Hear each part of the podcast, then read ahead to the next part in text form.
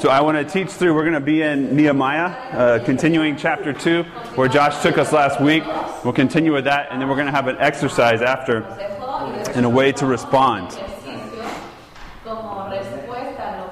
Well, let me just pray for us before I begin, and as we uh, come before God's Word, that it would transform our hearts. Father God, thank you so much for who you are. Lord, thank you that you are deserving of all praise, Father. Lord, that we could praise you all morning, that we could sing to you, that we could sing of your attributes and sing of your faithfulness, Father, and it would not be enough. The God, you are a God of, of faithfulness that keeps his promises. Lord, and you have called us your sons and daughters, Lord, and it is a privilege to be yours. Lord, it is an honor to be yours, Father. And so we just commit ourselves to you as individuals, as families, as a church family, Father. Lord, we come before your word and we humble before it, Lord, and ask that you would use it in our lives, Father, that we would abide in your word, Lord. And I pray that your spirit would abide in us and interpret your word for us and make application of it for us, Father, that you would show us yourself through your word this morning. Lord, may you be lifted up. May you be honored through us and in this place.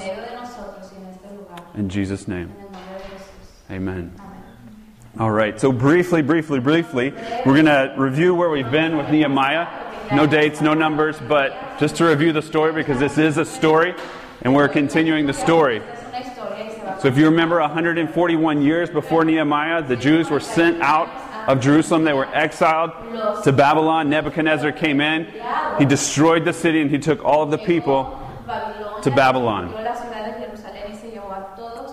After a generation had been in Babylon, Cyrus, a Persian king, took over and he released and he made a decree that they could all return. So they were all able to return or start returning 92 years before we come to Nehemiah. The temple, they had gone back. The first thing they built, rebuilt, was the temple that had been done and completed for 71 years. And then as we read through Ezra, Ezra came back to bring the Lord, the God's law, to teach God's law, to instruct them in God's law. 13 years prior to Nehemiah. So that's the part leading up to where we started Nehemiah. And Nehemiah is there in Persia. He's born there in Persia. He's a Jew but he had never been to Jerusalem, and he's working for this king, and he's the cupbearer to the king. And these friends, these other Jews, these brothers come to him. And the thing that Nehemiah asks is like, how is Jerusalem and how are the Jews? How is the people and how is the place? Tell me about the people and the place. And he hears about the people. He hears that they're in great shame. He hears that they're in trouble. He hears that the place is broken down and destroyed. And we remember, God moved in him, the Holy Spirit moved in him, and he had this response, this spirit stirred response. And it brought him to this place where he wept and he mourned for days. And then we looked at, he prayed for months, at least three to four months that he prayed and he fasted. And then we went through, well, what did he pray? How did he spend that time? And he prayed and he, he went before God remembering, remembering who God was, that God is this great and sovereign God. He's an awesome God that keeps his promises. And Nehemiah remembered his own part, that he had played a part in this. Not just his people, not just his father's family, but he himself. He had a part in this disobedience. He had a part in not being faithful to God. And so he confessed his part. And then lastly, he says he realized his place. He was a slave, he was a servant. God had redeemed them, had brought them out of Egypt, he had brought out this people, he had saved them. And now he was to serve him. And so, with that understanding, because I think going through that and even in the story, sometimes we can miss what's the big idea, what's the main point. And if you look at verse 8 and 9, I've got it up up there. This is, if I was to look at a, a thesis or the summary or what Nehemiah is all about, it's these two verses. He says, Remember the word that you commanded your servant Moses, saying, If you are unfaithful, I will scatter you among the peoples. But here's where Nehemiah picks up, verse 9. But if you, if you return to me, and if you keep my commandments and do them, though your outcasts are in the uttermost parts of heaven, from there I, from there God, he will gather them and bring them to a place that I have chosen. And he says, and I'll make my name dwell there. This is what's saying. But if you return to me and you keep my commandments, then God will gather them into this place, and He says, I'll make my name dwell there. That's what He's doing. That's the story of Nehemiah. That's what's occurring. That's what God moved in Nehemiah's heart. That's what we're going to see over the next few months as we continue to go through Nehemiah. That's what's occurring. Be faithful to me, I'll be faithful to you. And as I'm faithful to you, I'm going to make my name known. People are going to know who I am. And that's the result. That's the outcome of our faith is God's faithfulness. And as He's faithful, He makes His name known. He shows Himself. He proclaims Himself. He demonstrates Himself so that people can see who this God is that we love and serve and who has called us. It's for Him to make His name dwell in a people and a place. And we talked about that. There's about His reputation, it's about His glory. It's about that that would be built, that that would be rebuilt in this case. That His name would be known by everyone in every place. That was the point then, that's the point now. That's his mission then, that's his mission now. That his name would dwell among us in our body, that he'd be represented in this place, in our body, living stones, and in this place, Lanark, in our neighborhood, that God's name would be made known. It was Nehemiah's mission that he was participating in. It's the mission that we are participating in. And I would tell you that it's the mission that God has been on from eternity past to eternity future. Everything is about making his name known for his glory, his fame, that he would be made known, that he would show himself, that we would serve him, that we would love him, that we would respond to him. So, with his heart broken for the people in a place, Nehemiah wept, he mourned, he pressed, fasted, he prayed, and he remembered how God had been faithful, and that moved him to faithfulness. It moved him to action. It moved him to respond. He had been fasting and praying for months, and then what was the first thing he did? Josh taught on this last week when we started chapter 2. The first movement, the first response that he had was he went to the king. He went before the king, and he's like, I want to show you my burden. I'm going to share with you my burden. I'm going to sh- tell you of what's burning my heart, of what God has put on my heart. And he shared that with the king at risk for his own life. He went before the king sad, and the king saw that. And he requested the favor of the king. He's like, if I'm going to do what God has put in my heart, if he is moving me in this place, I look at my situation, you're going to have to let me go. You're going to have to let me return to Jerusalem. You're going to have to allow me to go back to the place of my father's graves. You're going to have to allow me to go back to rebuild. And he asked this sovereign, or he asked this pagan king, and the sovereign God works in this pagan king to allow him to do that. You can look at the summary of it. The end of verse 8 chapter 2, verse 8. It says, And the king, after everything that happened, it says, And the king granted me what I asked for, and the good hand of my God was upon me. The king granted me what I asked for, for the good hand of my God was upon me. Nehemiah was faithful, he responded in action, and God was faithful in return and sovereignly worked through the heart of this king to allow him to go back. But that was his first step of faithfulness. And you guys know, a lot of times, the first step of something is you get fired up, you get excited. If anybody started a diet, particularly fad diets, I once did a lemonade diet. We were talking about this this week. I was so excited, fired up the first day. Woo! This feels good. I feel great. The day two, it wasn't that great. Day three, I was dying. It's easy to start. I can be fired up and passionate. It's hard to continue. It's hard to continue in something. And even worse, it's hard. It's, it's more difficult to finish. You guys know that. That's how life is. We can start, but it's hard to continue. It's hard to be faithful, and even more so hard to finish. But Nehemiah had begun, and he was continuing in faith. He had requested before the king. He had this excitement about this mission that he was going to go on, that he was going to rebuild the city, that he was going to rebuild the walls and the gates. But what exactly was that going to require? What exactly was did that mean? How is that tangibly going to look for him to go back and for him to rebuild this city? And so, as we start today, the passage that we're going to go through and that we're going to uh, try to understand is Nehemiah is inspecting. He's trying to understand how is it broken, how is it destroyed, what needs to be done, how am I to respond in faith. And so, as we do that, we're going to read uh, chapter 2, verse 9 through 16. And I will tell you that verse 9 and 10, we're going to read, but I'm not going to teach on. I'm going to come back to that, okay? As you look at the end of chapter 2, this, these events that are about to happen with Nehemiah, verse 9 and 10, and then verse 19 and 20 are related, and they're both where these outsiders come in and they criticize what's happening. They, they, they, they, they ridicule him, and they try and stop the work as he begins or as he continues. And so we're going to talk about that in a couple weeks, looking at this as a whole and how they criticize him and how that, uh, what that experience looked like. So it's there. We're going to read it. We'll come back and study it uh, as we move forward. But right now, we're going to focus on verse 11 through 16, and then we'll read together verse chapter 2, verse 9 through 16 now. Does that make sense? You guys are with me? All right. I'm not ignoring those verses. We'll come back to them. It says, Then I came to the governors of the province beyond the river and gave them the king's letters. Now the king had sent with me officers of the army and horsemen. But when Sanballat the Horonite and Tobiah the Ammonite servant heard this, it displeased them greatly that someone had come to seek the welfare of the people of Israel. Verse 11 So I went to Jerusalem, and I was there three days. Then I rose in the night, I and a few men with me, and I told no one what my God had put into my heart to do for Jerusalem. There was no animal with me but the one on which I rode. I went out by night by the valley gate to the dragon spring and to the dung gate, and I inspected the walls of Jerusalem that were broken down and its gates that had been destroyed by fire. Then I went out to the fountain gate and to the king's pool, but there was no room for the animal that, I, that was under me to pass. Then I went up in the night by the valley and inspected the wall, and I turned back and entered the valley gate, and so returned. And the officials did not know where I had gone or what I was doing, and I had not yet told the Jews, the priests, the nobles, the officials, and the rest who were to do the work.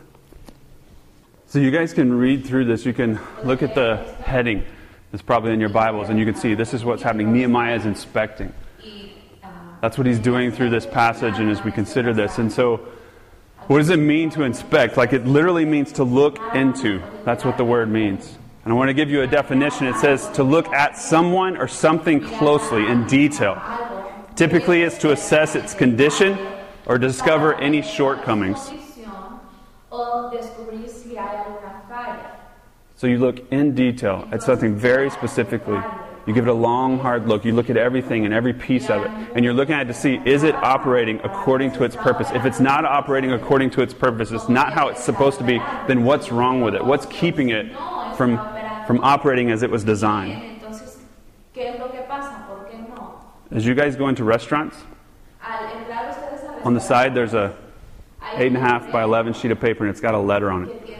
It's a grade. It's a grade that it gets from the uh, Department of Health as they go in to inspect. They go in to look into this restaurant.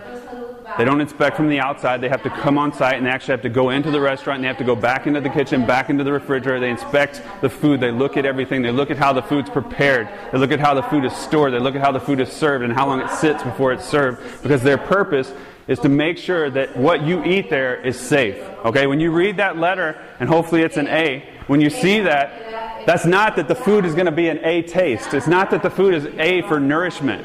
It's not that it's full and nutritious, it's that it's prepared safely. And so you can go in there knowing that they have done their job, they have inspected this place, and this food is being made for you and prepared for you in the way it was designed, for you to have a safe meal. That's the goal, is for it to be safe, for you not to leave, for you not to get sick, but for you to enjoy your food. And that's the same way. God has designed us with a purpose. He's designed us to show Himself. He's designed us to display Him. He's designed us to proclaim Him that his name would be na- made known through us. And what Nehemiah is doing is he's going back and he's saying, so what actually is, is wrong? What's not working? What has been broken? What is in shame about the people? How are the walls broken down? I need to understand these people in this place so I can understand how is it that they're not proclaiming and demonstrating God's name. They needed, in a sense, rebuilding in order for their purpose as a people in a place. And I want to show you this just because I want to use the whiteboard probably. Um, between Israel, because I think sometimes it's difficult for for us to connect with what was happening these thousands of years ago. Between Israel and between us, we both have we both have a need. What's our need? Or let's say, what's their need? Their need was to be rebuilt. Our need is for the gospel. And And then the, the idea, what Nehemiah was trying to figure out, Lo que Nehemías estaba is the how. de es cómo se iba a hacer eso. We need the gospel. They need to be rebuilt. I can argue these are the same thing, okay? That they would both, we would receive the gospel, proclaim the gospel, demonstrate the gospel, that they would proclaim and demonstrate God's name, okay? And we have to figure out, well, how is that not working? How is that not happening? So that we can reach this goal. And their goal, their mission is ours and was theirs is for, is for God's name to be seen, for God's name to be made known, for his reputation, his the way he works, the way he loves, the way he acts. Does that make sense? So we both have a need. We need at this point we can say we need the gospel. They need to be rebuilt so they could they could show God's image. And he is trying to determine how. How is this going to happen? I'm going to go in and inspect how or am I going to rebuild them so that they can demonstrate and show God's name. Everybody with me? And so for us, here we are. We need the gospel. This neighborhood needs the gospel. How? How are we to bring the gospel to bear in this place? How are we to proclaim it? How are we to demonstrate it so that God's name would be made known? Nehemiah had started with a heart for the people. He knew, I've got to rebuild the walls, I've got to rebuild the gates. But he says, How in the world am I going to do this? What is it going to require? And so he inspects. qué es lo que se iba a requerir. Así que Understanding the brokenness of a people and a place requires authentic, first hand, and detailed inspection. For him to understand the brokenness, for him to understand how it needs to be rebuilt, he had to go in and he had to inspect. He had to look into the people in the place. And he had to do that authentically, he had to do that firsthand, and he had to do that in detail. All right, so we're going to look at his inspection, look at how he did that in those three ways quickly. His inspection was authentic. As you look at verse 12, at the very beginning, he says, Then I arose at night. Why did he get up at night? The night was the time of most vulnerability for the city. That was the time when they needed the gates and the walls the most because they could be attacked, they could be raided. During the daytime, there was, there was danger, but at nighttime, there was more danger. It was a time of vulnerability for the city and for the people. The same thing, if you're here in the park, You don't want to be out in Lanark Park after 10:30 when the rec center shuts down and the lights go off. You don't want to be out there. My wife, I won't let her out there. All right?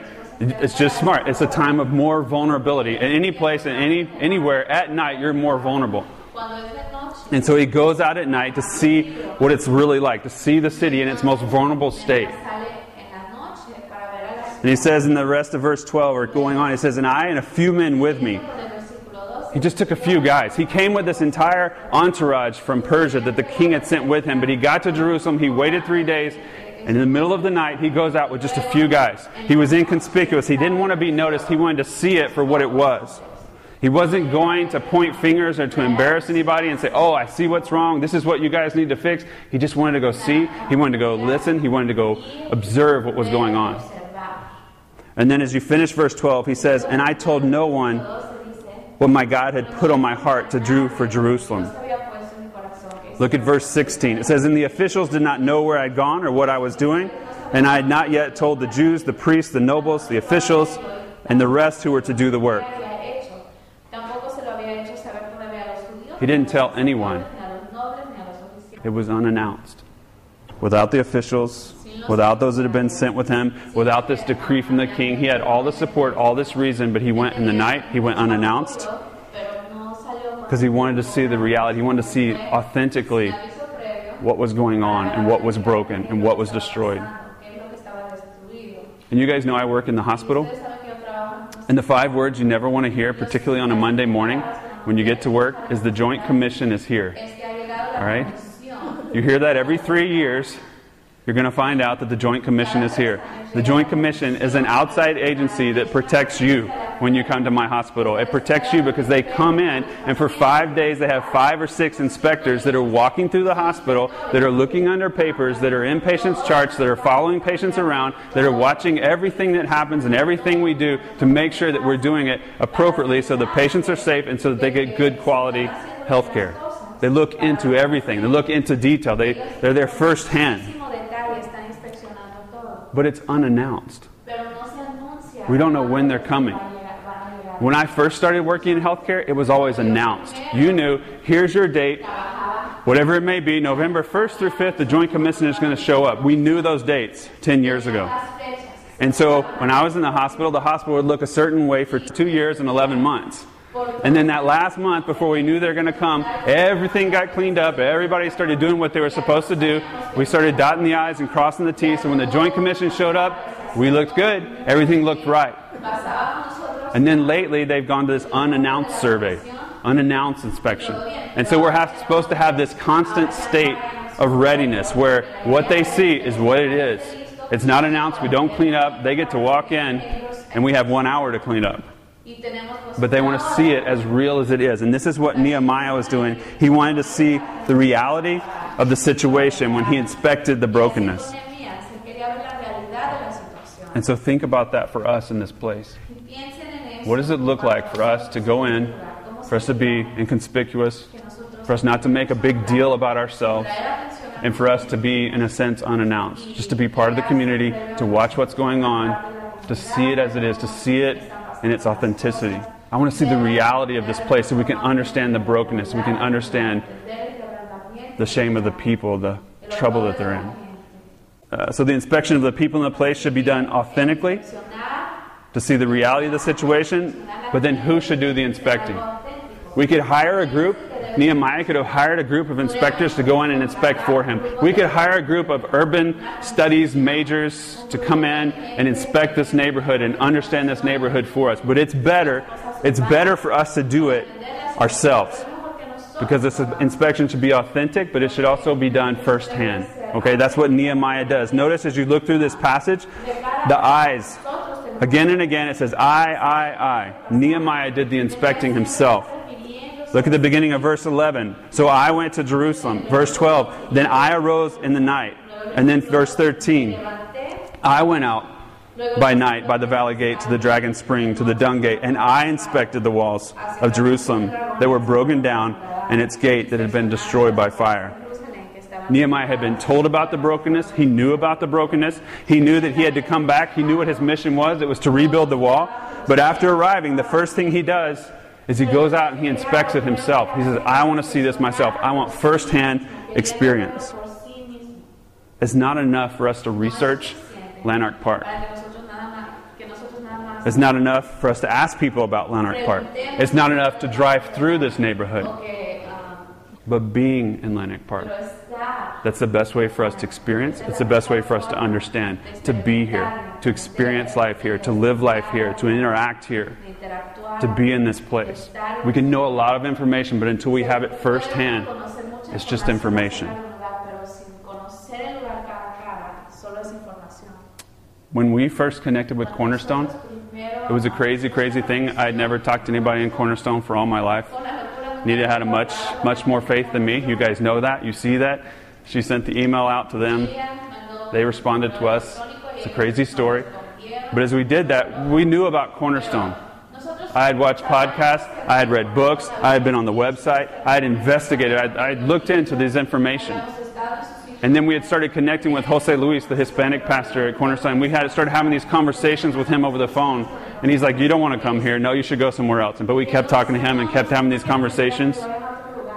And we got to this point where I know all this information, I've researched all these things, I've even had these discussions, but for us to go any further, we're actually going to have to go out and see this thing. We're actually going to have to go out and meet people and be there and experience it in firsthand. And now we did that and we came out and we were able to sit down. I remember in Todd's Todd Neiswanger's living room, and that time was so sweet and so amazing. We just got to hang out and got to see him in his home, transparent, with nothing else around, and watch him with his kids, watch him with his family, and to get an idea of what was actually going on, to actually talk to people in the church, to be there behind the scenes.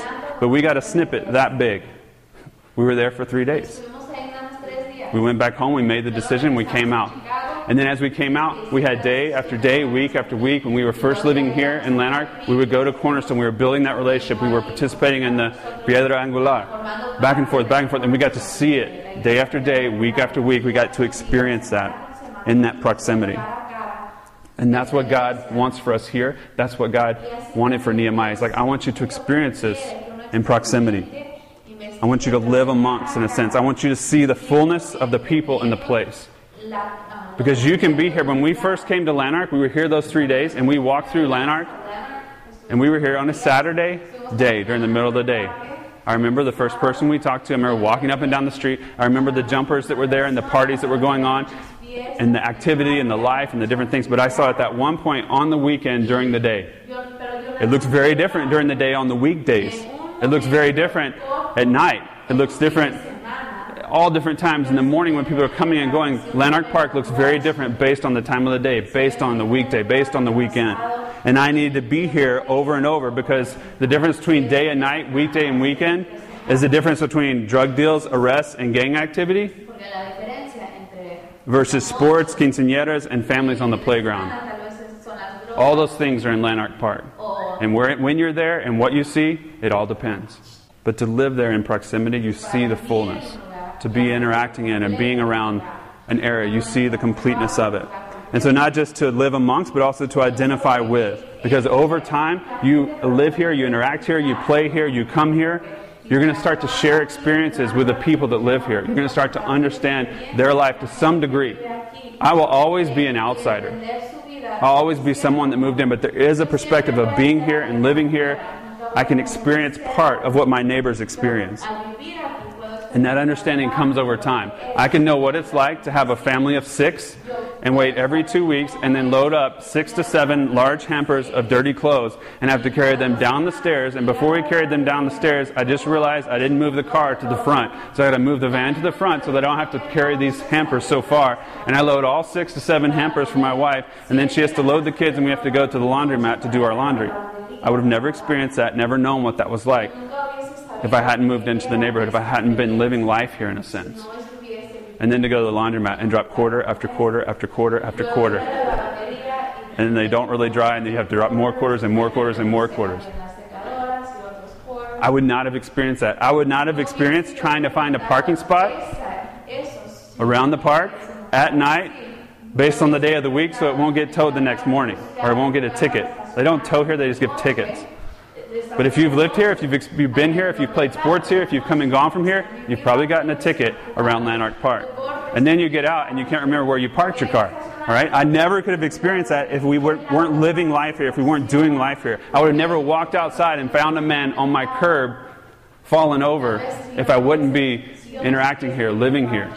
There are things that I just could not have experienced. I could have read about them, known about them, but to experience them firsthand is a very different thing. And that's what Nehemiah was coming to do. That's what God wants us to do here is to experience, is to live amongst, is to identify with, so that we can inspect, so we can look into the brokenness of this place and these people firsthand. So it's authentic, it's firsthand, and then it also needs to be detailed. This inspection. Authentic, firsthand, and detailed. Look at the end of verse 12, and I'll read through 15. versículo 12 hasta el versículo 15. It says, There was no animal with me, and just notice the detail, the detail, the detail. There was no animal with me but the one on which I rode. I went out by night by the valley gate to the dragon spring and to the dung gate, and I inspected the walls of Jerusalem that were broken down, and its gates that had been destroyed by fire. Verse 14 Then I went on to the fountain gate and to the king's pool, but there was no room for the animal that was under me to pass.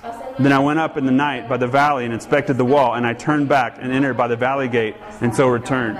Nehemiah gives detailed description of what he did, where he went, what he inspected. And you have to think that he just went through piece by piece, doing that in extreme detail as he spent that time inspecting the walls and inspecting the gates. And so I want to show you guys. We're not going to stick to this. This is for Jovan, and he's not even here. He's the one that complained to me that he can't visualize this. He needs to see this. We'll use this or a better illustration when we get to the next chapter, when they start to rebuild the walls and the gates, so you guys can see what that would look like. But this is just an example of Jerusalem, the temple at the top, the, the wall that Nehemiah built, and all of those squares are the different gates. You can see what I was saying is the valley gate. He came out this valley gate, he goes back around, and as he comes to the fountain gate and inside, and he looks at the water, he goes back out. He can't go up here. It's so destroyed, he has to get off of his horse because the horse can't make it through the destruction. And he comes back around and enters the valley gate. More to come. Don't get lost in that. It was just for Jovan, but he's not here, so I share it with you guys. But there's a lot of detail that Nehemiah was looking at, that he was inspecting. It was extensive. But we, a lot of times, we come into a place or we come to a person, a people, and we say, I know what they need. I know what's wrong with them. I know how they need fixing. Think about the last time if you bought a used car. We did this not long ago. And when my dad, who trained me to look at used cars, you go. And you don't walk around it one time, drive it down the block, and decide. You walk around it, you walk around it again, then you get down on your knees and you're looking at the, the, the gaps between the fender and the door to make sure it hasn't been repaired. Is the hood aligned so that it's never been wrecked or repaired? You're, you're looking for overspray of paint under the fender. Because you ask them, has there been a wreck? No, it's never been a wreck. Why is there spray here? Oh, well, it got in a little accident there. I thought you said wreck. I said, oh, well, y luego resulta que no es but the point is, is you walk around and you look in detail, and then you open the glove compartment and you go through the papers and say, "Well, do you have the record of the oil changes? When has any labor been done? Can I see the records? I want to go through every piece of it. I want to look into it. I want to inspect it. And now I'm going to drive it, and I'm not just going to drive it down the street. I'm going to stop, start, stop, start. I'm going to get on the highway. I'm going to go fast. I'm going to go slow down. I'm going to make a hard turn. I want to inspect it completely and fully in detail, so that I can know if anything's wrong with it."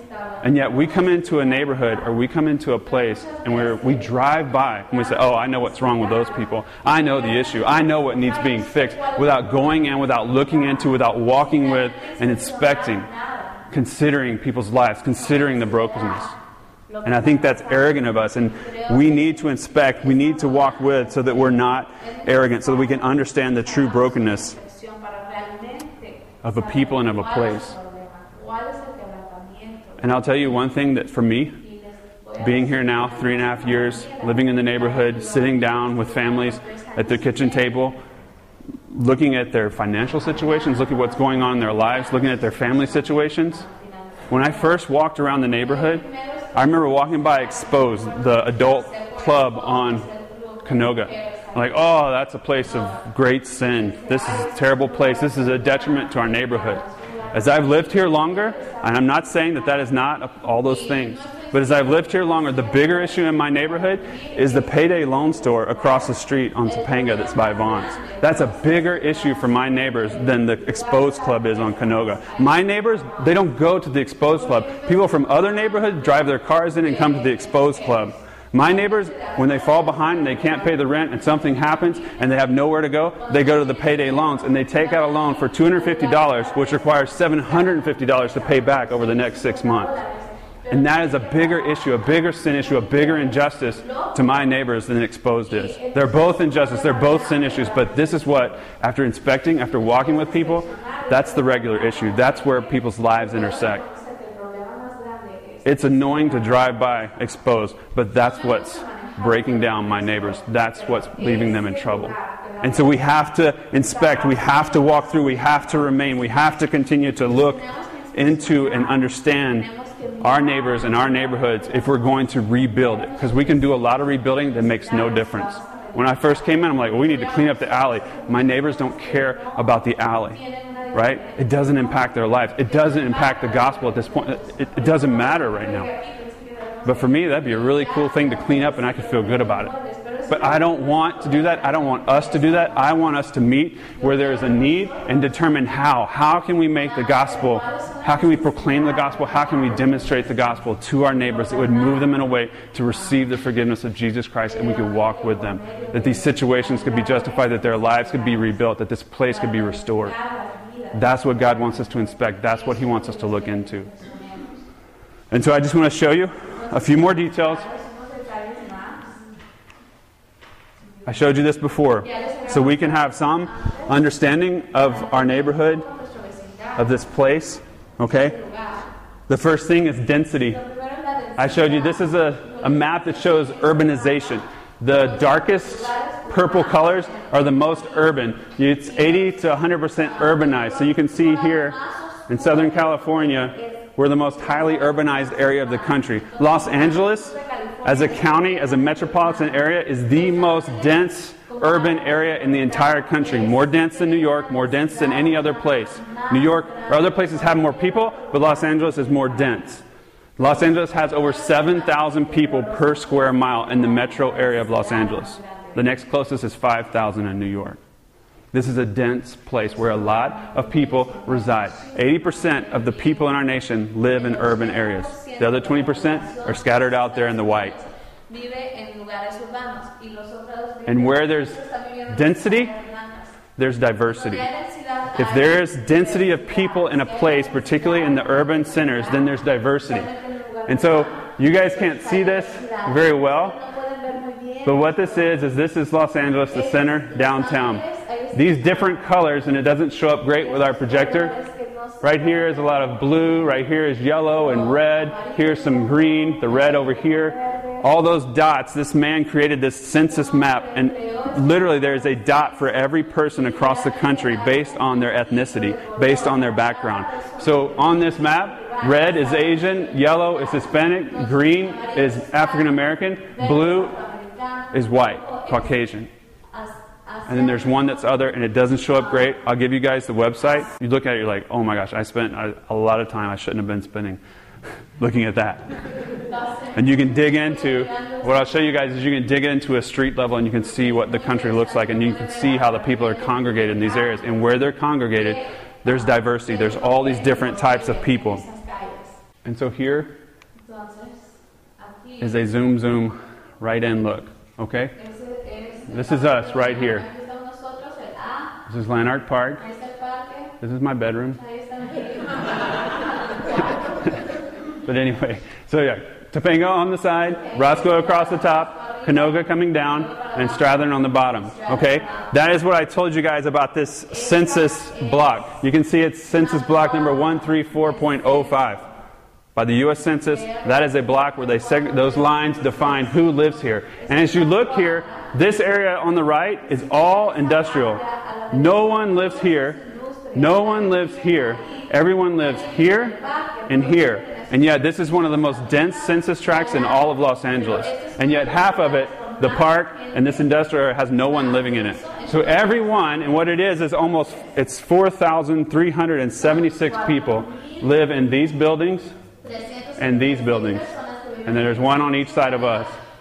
All those apartments, those two strips, what fronts Lanark, what fronts Roscoe, and down Owensmouth, over 4,000 people, 1,000 families live in those buildings. Mil familias viviendo en esos edificios, Right here, right outside of our door. afuera de nuestra puerta. It's 0.1 square mile. A tenth of a square mile. 4,000 people live there. If you blew that out to a, a square mile, it'd be 29,000 people. LA is 7,000 on average. Our block, if it was blown out, would be 29,000 people per square mile. It's dense and it's diverse. So Ernesto thinks this slide came through wrong, but I just want to show you guys. All right, I had to take, I took this from that map uh, that showed all the dots. Every dot is a person, okay? So the more dots, the more, the darker it is, the more people that are gathered there. Now I'm going to help you guys get oriented because I had to take the roads off because you couldn't read it anyway. This is Roscoe right here. In between, dissecting that is Roscoe, okay? This bottom half of that block, and then that's Owensmouth. So this is between Roscoe and Lanark, and this is down Owensmouth. That's our census block right there. nuestra cuadra de No one lives here, no one lives here. Everyone is packed in right here, 4,000 people. Then you can see the valley, and you see what happens over on Topanga? It gets nice and peppery, all right? And then we're all stuck here. And then you move to the valley, you can look at the different pockets where there are apartments and where it's so dense. And then as you go over to the east side of the valley, you can see Pacoima and Van Nuys, and where again it gets dense in those areas. But as dark as any other spot on the map is our little square. And now who makes up that square? This again, just hope, just hang with me. I love stats. All right. I promise I'll get through it. And again, you can't see it great, but what this says at the top, this is percent of foreign born, percent of people living in an area that were not born in the United States. At the top, the darkest green is 50% or more. Then the next green is 25 to 49%. Okay? This Es el 50% o más de la gente nació a- this is Los Angeles on this side. All right? This is downtown. I mean, this is downtown East LA towards towards the what's it called? The ocean. Ahí está el océano. Thanks. Here's the valley, okay? Ahí está el valle. Here's Van Nuys and Pacoima. See how dark that is? How many are foreign born? Now look, this right here, you can see there's this dark green and then the darkest green. That little square again, guess who that is? Cuadro de los That's us. That bottom half of that little shape right there is our census tract. It's as dark as it gets. It's over 50%. 50% of our neighbors were not born in this country. 50% of our neighbors are from somewhere else. All right? It's extremely dense. Entonces es un lugar de mucha densidad de población. Many people from many different places. mucha gente que ha llegado de muchos lugares. But then what happens? Y lo que pasa And as a result of that, what's connected with that is also poverty. conectado es que hay mucha pobreza. Our neighborhood, as you look at that census block, 26%, one of every four of our neighbors, one of every four families, is, is in impoverished condition defined by the U.S. government at the 100% poverty level. So they are at or below 100% poverty level, just means they cannot make it. It doesn't make sense. And this is a poverty level that's created for the country as a whole, with the exception of Alaska and Hawaii. It's, so California is included with Georgia, is included with Iowa for the same levels, and I can tell you it costs more to live here than it costs in Georgia. Okay? But the levels are the same. And 26% of our neighbors, if their family size is four, total family income is that or less. One out of every four families in our neighborhood, if there's four of them in the apartment, make less than that. That's the situation. That's a look at the people. That's a look at the place. Just a, a drive-by look. Okay, those are details. Those are research. Those are uh, things that we should think about and consider what that means. But we have to do an authentic, a first-hand, and a detailed inspection to understand our neighbors and to understand this neighborhood. We can start there. We can understand those pieces, but we have to walk with, we have to walk amongst, we have to identify with, and experience it. And so that's what we're going to do today. That's why you guys have on comfortable shoes. And I would tell you again, Sunday morning at 5 till 12 is one specific time. You're going to see things in the neighborhood now that you wouldn't see at other times. It's going to look different, it's going to feel different than it would at other times. But we're going to go out together and we're going to, in a sense, inspect. This is very superficial. This is not deep. This is not what I'm talking about. But I want this to be the first step that we would walk out and that we would walk through the neighborhood and that we would look and that we would observe. And so I'm asking that you wouldn't talk. I'm asking we wouldn't talk with each other. You can talk with the Lord. You can speak with Him. But just walk through and observe. Just walk through and look. Just walk through and listen. And consider the people and consider the place. And that God might stir up in us a passion for them. That He would stir up in us the desire that His name would be made known here. So as you do walk, think about what would it look like? What would it look like for these people and for this place and for us here as a part of that? What would it look like for God's name to be made known here?